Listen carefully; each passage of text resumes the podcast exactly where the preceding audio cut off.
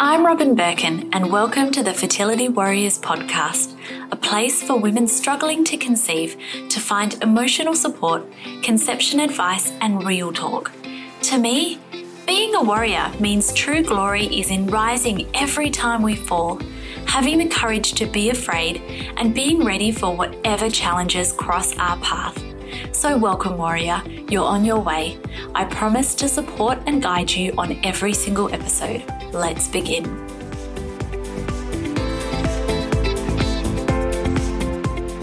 Today on the podcast, as part of our September PCOS Awareness Month, it is my pleasure to welcome Brigitte Warne to the podcast. Brigitte and I connected over Instagram, and her handle is PCOS underscore two underscore wellness. She has gone through the PCOS journey herself and come out the other side. And she's going to chat with us a little bit today, all about her journey, some of the lifestyle changes that she makes, and some of the things that have really helped her on her path with PCOS. So, welcome, Brigitte. Thank you. Super excited to be on. I would love to dive right in and go right back to the beginning of when you perhaps thought that something wasn't quite right Hmm. Yeah. So I guess the real pivotal point for me was when I came off the contraceptive pill and I'd been on it for 10 years. And at that point, just thought it was like the greatest thing in the world because I basically cleared up all my, I had some acne. I magically got my period, which I'd never had before. So I had, you know, this um, regular period. Obviously, wasn't a period, but, you know, for the sake of this argument, a period. Um, and I was modeling at the time. So, you know, having clear skin was really, really important to me.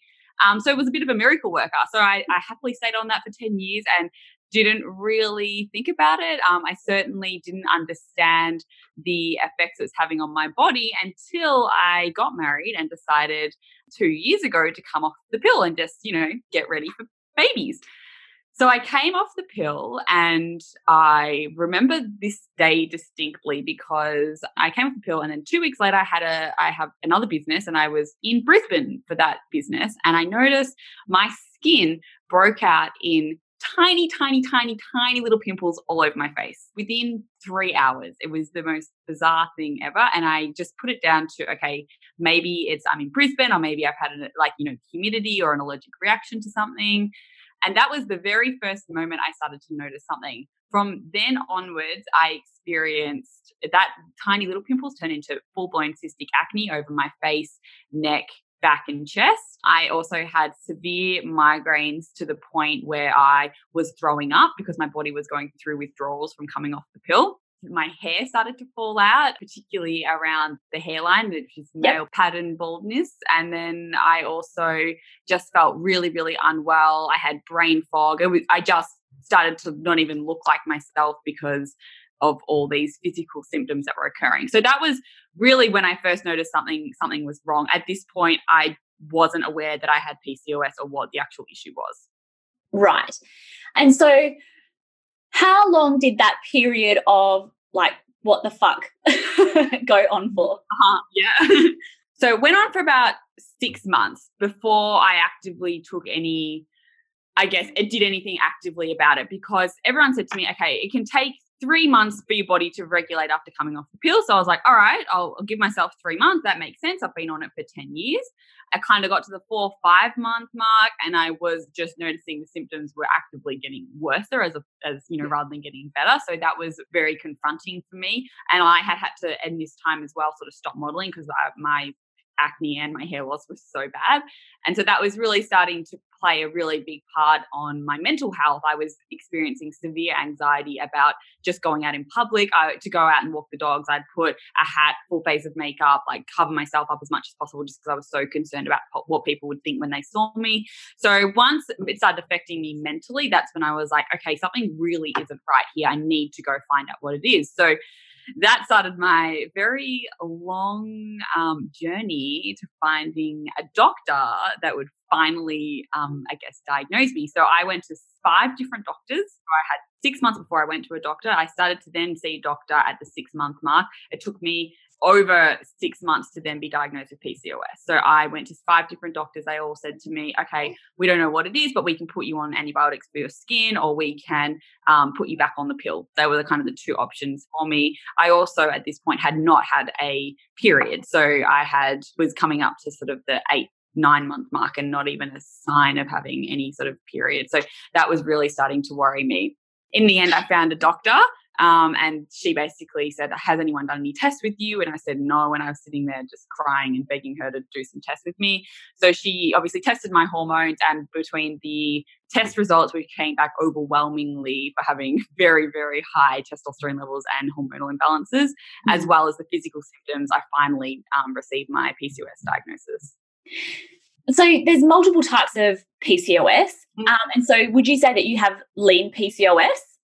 Is that how yeah, I mean, it's so, I, I, guess so, because I'm certainly not overweight and I've always been on the, I guess, leaner side. But I found when I'm looking at these different types of PCOS, I haven't ever really just fit into one category because I had all the pre existing, like looking back, you know, I never got my period. I had one period when I was in year eight and then I never got one again. And that's why I was put on the pill. Um, and then I had these really high testosterone levels. So, yes, I think part of it is yes, I have lean PCOS because I'm lean, but I also think that there was you know inflammation in there. I think there was a, a number of different things. I have PCOS. Which one I have, I'm not going to sort of I guess put a title on it. Yeah, but do you feel that you know because you weren't overweight, that may have been mm. like all of the doctors were overlooking your. Oh yes, I yeah, I don't think I fit what they had been taught was a stereotypical PCOS looking person. And I think the number one thing that they were looking for was being overweight and having insulin issues and possibly having facial hair, which I didn't experience. And so they were looking at me going, okay, we don't have those symptoms, so you don't have PCOS. And so it wasn't until I, I guess, found a doctor who was slightly more educated in it that she said, well, you actually don't need to have any of those symptoms to have it. So in that regard, 100% yes, I think that is why my diagnosis took a lot longer than it should have. And so, had you already pieced together yourself that you might have PCOS, or when you saw this fifth doctor and she said it's mm. PCOS, were you like, huh? It's really interesting. And I, so my background is I actually uh, have a public health and health promotion background.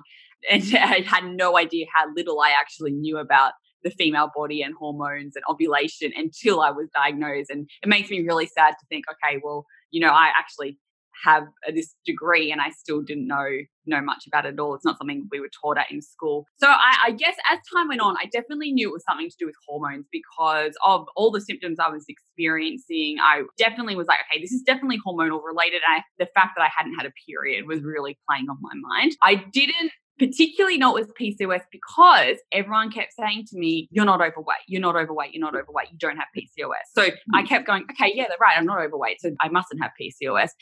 Interestingly, I had noticed as the months were creeping on, I was gaining a little bit of weight around my midsection. And I don't know whether if that was related or if it was, you know, a stress related thing as well. And I was just holding on to that extra weight. But I did notice that. But I certainly was by no means overweight. I guess that definitely, I didn't know I had PCOS, but I knew I was pointing in the direction of some sort of hormonal imbalance. Then you received your diagnosis. What treatment was recommended for that? Yeah, so so basically, I I had the diagnosis thrown at me. Hey, you have PCOS. Um, you're probably not going to be able to conceive naturally because you don't ovulate. Uh, there's no cure.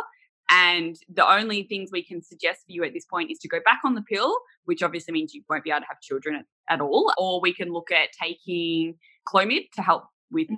ovulation, mm. which is obviously a not a natural way of doing it. And I definitely didn't want to do that. Or they said, we can put you back on antibiotics for your skin. And so they, they were basically my three options. And so band aid, band aid, band aid. yep. Band aid, band aid, band aid, band aid. Let's just slap another band aid on there and on your way. So I walked out of there feeling, yeah, I guess very shocked and um, appalled. And I guess having my health background as well, I really was quite appalled by what was being thrown at me. And I just thought, she's not looked at anything that might help with actual natural ways that might be able to help me with fertility or help me with these symptoms I was experiencing. So me being a bit of a nerd, I guess I left that doctor's office and I had all these scripts in my hand. And instead of going straight to the pharmacy, um, I called a few people, had a cry about it, and then I went home and just got straight into researching. I was going to research as much as I could until I knew exactly what this condition was, and um, I had a really good understanding of what causes it and why does it occur, and are there any ways I could naturally um, help myself. And so, what uh, things have you found to be the most effective in managing your symptoms and getting, I suppose, more to the root cause of what's going on? first and foremost was my diet. I think that diet plays such a huge role in any type of PCOS, any type of hormonal condition, uh, any condition really. I think the first thing you should look at is your diet. So um, I was already vegetarian at the time. I decided after doing, you know, quite a lot of, and I'd been thinking about going plant based for quite a while, but I guess I had always found it a little bit tricky, particularly with social situations and things like that, to make the full leap over to plant based. Um, but I thought, you know what? What the hell? This is my health I'm talking about. If I'm not going to do, you know, do it for my health, what, what am I going to do it for? So I thought, let's do it. I also had been thinking about plant based diet purely for ethical reasons as well for a very long time. I'm a huge animal lover. So that it appealed to me on many levels. I switched over to a plant based diet and I really focused on foods that help to lower inflammation and I cut out a lot of foods that cause inflammation. So I cut out alcohol, I cut out caffeine, I cut out processed sugars, I cut out gluten, and I cut out yeast. And obviously, I think which is the biggest one for me was I cut out dairy. And I obviously didn't eat meat at that point, but I think dairy was a real turning point for me. So diet was a really, really big one. And then I, I started to look at different things I was doing in my everyday life. So, in terms of supplements, I added in some different supplements. I added in supplements like zinc, magnesium. I had a supplement called berberine, which I used for quite a while, which I think helped a lot. And then I looked at herbs and I, I used a lot of different herbs. And I finally was able to come to a really good mix of herbs that helped me immensely. And then the other thing I think was stress, lowering my stress levels. Yeah. So, full disclosure, one of my podcasts, a few podcasts back, was all about why I don't recommend the keto diet. Ah, uh, yeah, yeah. A lot of advice out there that promotes things like the keto diet for fertility. And I don't see, which is one of the reasons why I wanted to connect with you, I don't see that many mm. people talking about a plant based diet for PCOS and other infertility conditions. And I am a yep. big advocate myself of uh, like plant based diets for reducing inflammation. So I'm really yes. interested to learn about, I guess maybe because you were vegetarian already, but why that you didn't go down that sort of path. Well, I, I, I did a lot of research into it, and I knew, and I think anyone who really looks into it, even on a base level, will find that um, any foods that come from animals sorry, that's my baby, if you can hear that screaming. Um, any foods that come from animals generally are going to have some source of inflammation in it, whether it's um, meat and, you know, the way that sorry, is that really annoying? That's, we have a spoiler alert. We have a success story. We're all good. so you did the research, and mm. when we talked about sort of any kind of meat is inflammation promoting. Yeah, so I think that any sort of animal product is going to have some sort of inflammation in it to some degree. So, whether it's the actual meat itself, whether it's the way the animal was treated, and the um, enormous amount of stress and anxiety that it occurs before it's killed, um, as well as obviously its own hormones and its own um, chemicals that they've got in their own body, particularly when it comes to dairy. It's packed with mm. hormones that are for little baby cows and not for little, you know, humans or baby humans. I think that that's a really big one. And I, I, highly recommend anyone just to go and have a look and do some of their own research into animal products. So like, I think it's not surprising. I think people know now, but I think you'll be shocked to just know how much, you know, inflammation causing things are inside animal products. Yeah. And even, I guess, just try it for three months and see, you know, like, yeah, different, I guess. Well, that's the other thing, and it was a really big um, influencing decision on on going plant based was my sister, who is the biggest carnivore, self declared carnivore in the world. she um, actually suffered from very, very bad endometriosis and got to the point where she was sort of at her wits' end, had done all the things the doctors had recommended, had done the surgery, had done everything, and still having huge amounts of pain. Um, she uh, did her own research. I, you know, my mum's nutritionist. I've got a health background. My dad's pharmacist. Between us, we all kind of, you know, said, look, why don't you look at some other ways to reduce your inflammation? And so she went plant based, and within, I would say, a month, she was pretty much pain free. She went from chronic pain to to pain free. So that was again a, another thing. I, I was literally looking at her thinking, well, if she can do it and it's helped her so much, then it's going to be a no brainer for me to try. So you mentioned stress as well. What mm. are your thoughts on stress as a trigger or an amplifier for PCOS symptoms?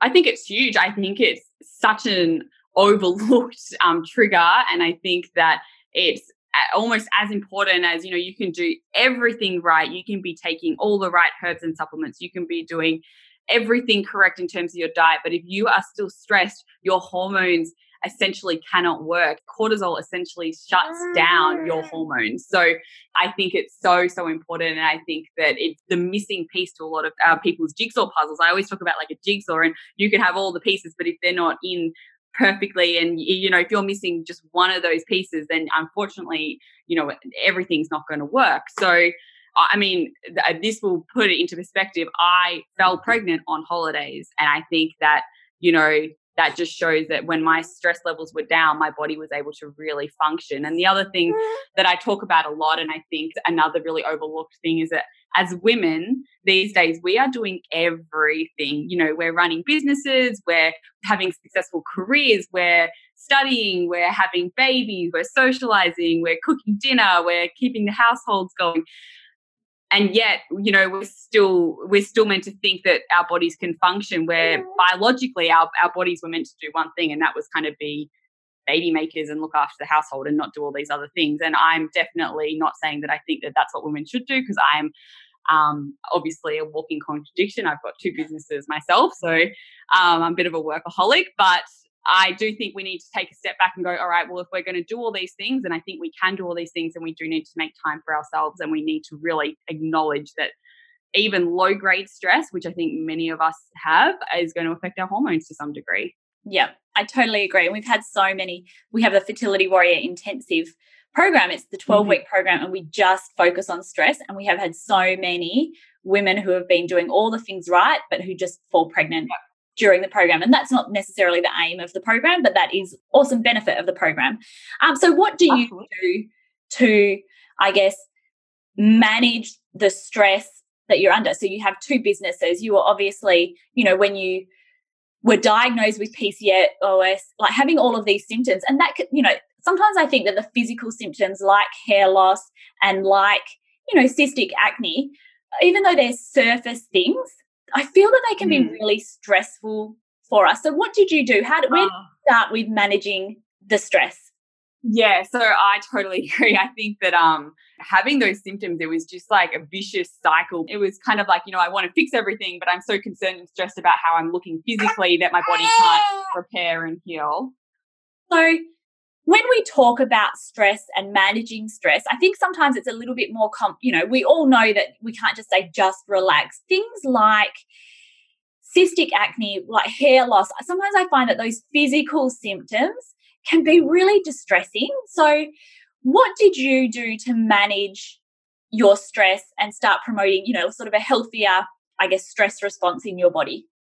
Yeah. First of all, I just want to say I totally agree. I think that um, having those physical symptoms just creates this really vicious cycle of okay, you wake up, you're so stressed and anxious about what you look like, which obviously raises all your cortisol and you, your body goes into this really high stress response and then everything just can't function again. So it's this big vicious cycle that you get stuck in. So I can totally relate to anyone who's going, okay, well, how do I even manage stress when I can't even walk out the door because I'm so riddled with anxiety? So for me, the first thing I became really aware of, and I've done yoga for years and years and years, love yoga. I think yoga is fantastic, highly recommended to everyone. But I would do yoga to kind of get a little workout, come home, you know, be done with yoga. I had to really take a step back and go, all right, I'm going to go and be mindful. I'm going to start being mindful. And it's something I learned in yoga, but I wasn't, I guess, putting into practice. So I started to go to yoga and I started to become more present, more aware of what was going on. And my yoga teacher taught me how to be mindful. And one of the things she said to me, and I will still remember it to this day, and I think it's such a great tip, is if you need a moment to yourself, it doesn't matter where you are, if you're at your office, if you're going for a walk, if you're at home, wherever, whatever the situation is, and you just need to take a deep, deep breather and be mindful and reduce your stress, find things around you that you've never noticed before for me, I started to put into my daily life when I walk the dogs is I would do I do the same route almost every day, but I started to notice all these different things. So I'd say to myself, "Oh, I'm going to notice a bird sitting on the fence. I'm going to notice that person's door handle.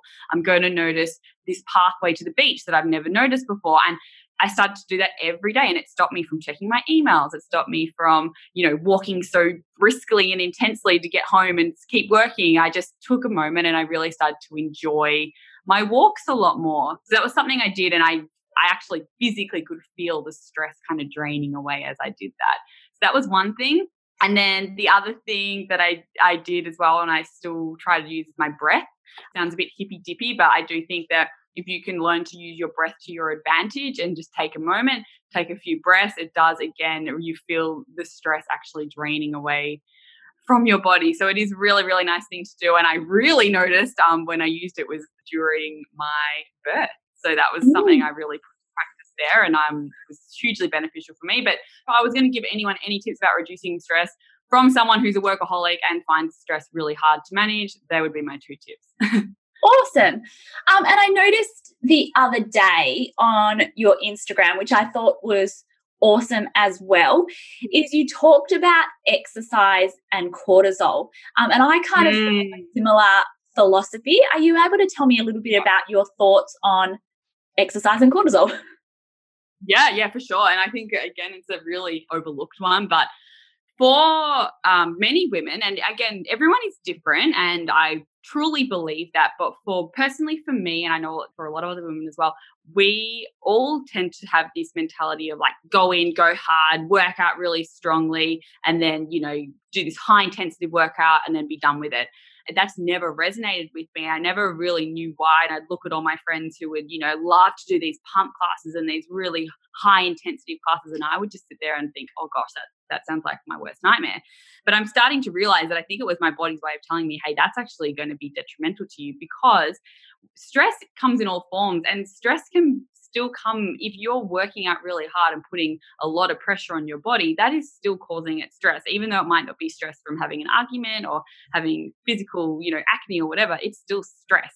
It still causes your cortisol to rise. So i would highly recommend to anyone who you know loves these high intensity workouts or that's what they kind of do is to maybe break it up a little bit um, and go to something a bit more low intensity. So for me I don't run. I will flat out say I do not run. I, I used to run when I was younger. I hated it. I was good at it. I hated it. And um, I think it was, again, my body saying, hey, this is not great for you. But I don't run. I if I'm going to work out, I do yoga or I do um, a Pilates class, and I use my own body weight for that. So I love yoga. I love Pilates. I love walking. I could walk for hours and hours and hours. And I think again, sometimes I have to stop myself from doing these really kind of like fast paced, strong walks and just to take a step back and go, yeah, I'm just going to enjoy this walk. Um, and then maybe I'll do, you know, a bit of a faster pace towards the end or something like that to get some exercise, but it's not the main purpose of it. And then I love swimming. I love anything that's sort of in the water or in nature, um, just getting outside, getting some fresh air. But I think the point I'm getting at is that uh, you can cause stress to your body by doing high intensity workouts, and that in turn turns to cortisol, which can muck up all your hormones. So take a really good look at what your exercise regime might be. And if you are trying to conceive or fertility is a really big thing for you, um, I think that it's well worth having a look at and maybe just giving your body a break for a few months and just sticking to some really enjoyable, nice exercise things that you can do just in your own time and not so stressful on your body. Awesome. So what do your symptoms look like now? What's your transformation been? Mm. Well, obviously, uh, I was able to help my hair loss and my acne, and that's pretty much, you know, really under control now. I will say, and I'm six months today postpartum. Um, I've had to learn how to remanage my PCOS being postpartum and obviously there's a lot of supplements and things you can't take and things like that. So i've had a few flare-ups had a few acne flare-ups. I had a lot of postpartum hair loss but that's obviously not necessarily pcos related. But you know that did happen and i definitely was getting flashbacks to when it all happened a mm. year or so ago. So i'm really managing that. I think that i believe that pcos is something that you you have to manage for however long you know you have to manage it for. I don't believe it's kind of like okay you take all this and you're cured. I think you get yourself to a point where it becomes super manageable and you just it becomes part of your lifestyle and it's easy and you know it's there but it doesn't affect you because you know how to manage it. So for me now i know that it's there. Um, mm-hmm. i'm aware of it but i don't let it rule my life. Pcos is not who I am. It's just something that I have, and that's totally fine. And many other women have it as well. But I just have to keep a handle on things. Since I've had my baby, sleep deprivation is is real. I'm really struggling with the sleep deprivation, so that's definitely causing another type of stress on my body, and I have to be aware that that's happening and not get too hard on myself when I can't, you know, necessarily eat as well as I'd like to eat or give myself the time that I would normally give myself if I didn't have a baby. But that's life, and I, you know, I've got a little baby, so I'm not complaining. you obviously got some periods back, so to make I did. So I managed to, yeah, I managed to get my cycles, but just before I fell pregnant, I my cycle was at nearly at a 35 day cycle and I went from never having a period. I had had one period in my life. Um, and then they kind of went to 60 day cycles and to, to sort of like 50 day cycles to 40 day cycles. And then by the end, I was kind of at like a 35 day cycle. And that was becoming quite regular. And I know that still sounds long to a lot of people. Obviously, it is long, but from someone who'd not had a cycle, mm. I, I could not have been happier. I was literally having period parties left, right, and center. It was like such an exciting thing for me. And the other really great thing that came out of having PCOS was understanding my body and really learning these signs and symptoms that my body was trying to tell me something was unbalanced and learning how to track my periods and ovulation and all these different things which I never would have known about um, and knowing when I was fertile and not fertile. So uh, as much as PCOS has been you know really hard the one of the hardest things I've ever gone through it's some great things have come out of it as well. So before we move on to the speed round I would love you mm. to hmm. tell us what you're up to now, where we can find you, you know, what you've got going on. Yeah, I've got a fair bit going on at the moment. So obviously I'm a new mum, so I'm learning how to be a new mum and I'm just absolutely loving it. It's the best thing ever. I've got a couple of businesses. One is completely unrelated to any health or anything. It's a Silver Fox Management, which is Australia's first mature age modeling agency. So it's super random but amazing kind of niche that we've branched into and we're sort of changing the way the industry looks at models and beauty. And then I've also got my Instagram account, which is PCOS underscore two underscore wellness, and my website and blog, which is PCOS to wellness.com. And on there, I talk about all my journey. I've got heaps of hormone balancing recipes and tips and things that have helped me with fertility, my hair loss, acne, all that kind of stuff I talk about on uh, particularly my Instagram. I'm very active on there. Um, and I'm super excited because I bought out a few months ago my herbal, it's a medicinal herbal tea called Sisterhood. And that is specifically for women who have PCOS or hormonal imbalances to help with regulating, you know, their hormones, helping with their fertility, helping with any symptoms they might be experiencing. So I just love it. And we're getting so many success stories from it, which I just never thought would happen. So I'm, I feel so like grateful I've been able to bring a product like this to the market. And then as of next week, I'm also launching another herbal tea, which is to help mamas who have just had babies and maybe struggling with their milk supply or lactation. So um, I'm bringing that out too, and that that's again another symptom of PCOS is a lot of women struggle with their milk supply and end up, you know, often not being able to breastfeed or, or really stressing from it. So hopefully this will help a few women as well in that that area. But yeah, so just a few things going on. Another little thing, um, we've got our own podcast coming out soon too, which is called the PCOS Girls, and it'll be myself and my co-host Melissa Christie, and we're talking about all things PCOS and just kind of like you know, it's real, it's here, and this is the reality and, and things that have helped us on our journey. So awesome. So I cannot wait. Yeah. We'll, we'll definitely share that when that goes live. So it's time for our quick speed round now. What's yep. for dinner tonight?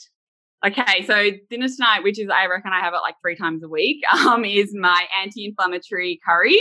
Uh, it's basically just lentils, turmeric, lots of veggies, and a veggie broth as well. It's delicious. Mm, yeah.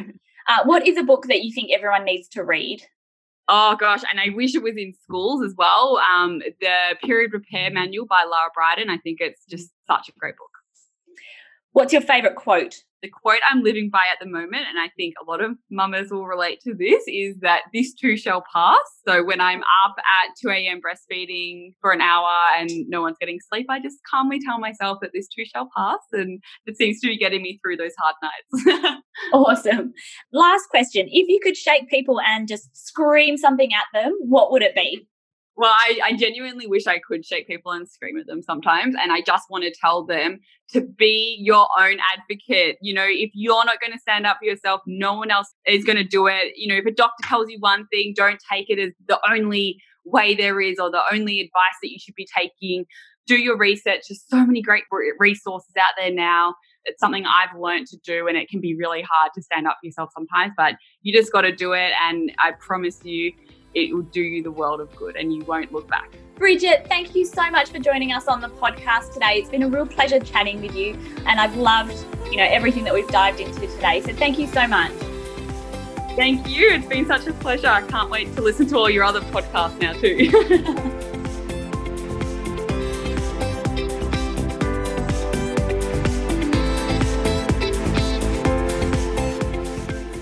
Thank you for listening to the Fertility Warriors podcast with me, your host, Robyn Birkin. If you would like more tools, resources, and courses to help you survive your journey, please head to robynbirkin.com. And if you like this podcast, please share it with others. I look forward to catching you at the next episode.